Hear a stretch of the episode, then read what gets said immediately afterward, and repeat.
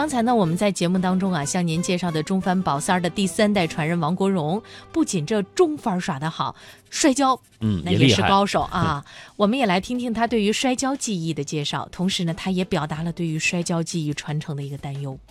呃，冬天跟夏天，呃，要按以前来说是没有区别的，都是光着膀子练的。呃，现在呢，就是由于这个非常的文明了，都穿着一个小的坎肩儿，也算是演出服。但是呢，什么褂子呀、棉袄是不能穿的，也是跟过去那个老的形式一样的。摔跤呢，穿的咱们中国叫胶衣，过去叫搭哩，这搭哩是满语。哎，是满族人的语言，翻译成咱们中中国的这个语言翻译翻译不过来，所以还是叫搭哩，老的就是搭哩，现在叫胶衣，但是这个必须得光着膀子得穿那个，这是规矩。现在天桥传承的这个很不是太理想，因为现在国家已经把这个好多的项目叫国家级非物质文化遗产，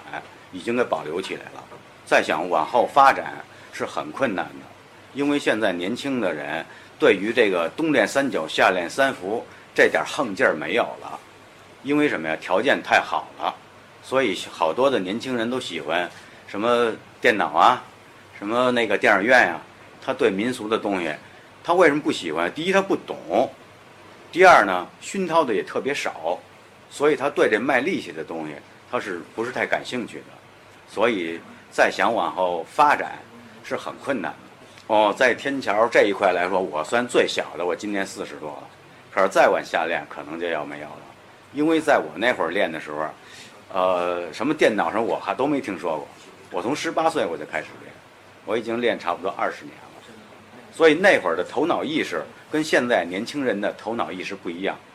那会儿我们是真是按老的规矩，红毡子铺地，得磕头拜师，那叫师徒关系。所以现在有好多的都是师傅徒弟，那都不一样的，这必须得入了门，必须要磕头的，哎，所以都是按老的那一套走的，所以师傅教育还有给好多的理念都是按老的思想去走的，所以才能坚持下来。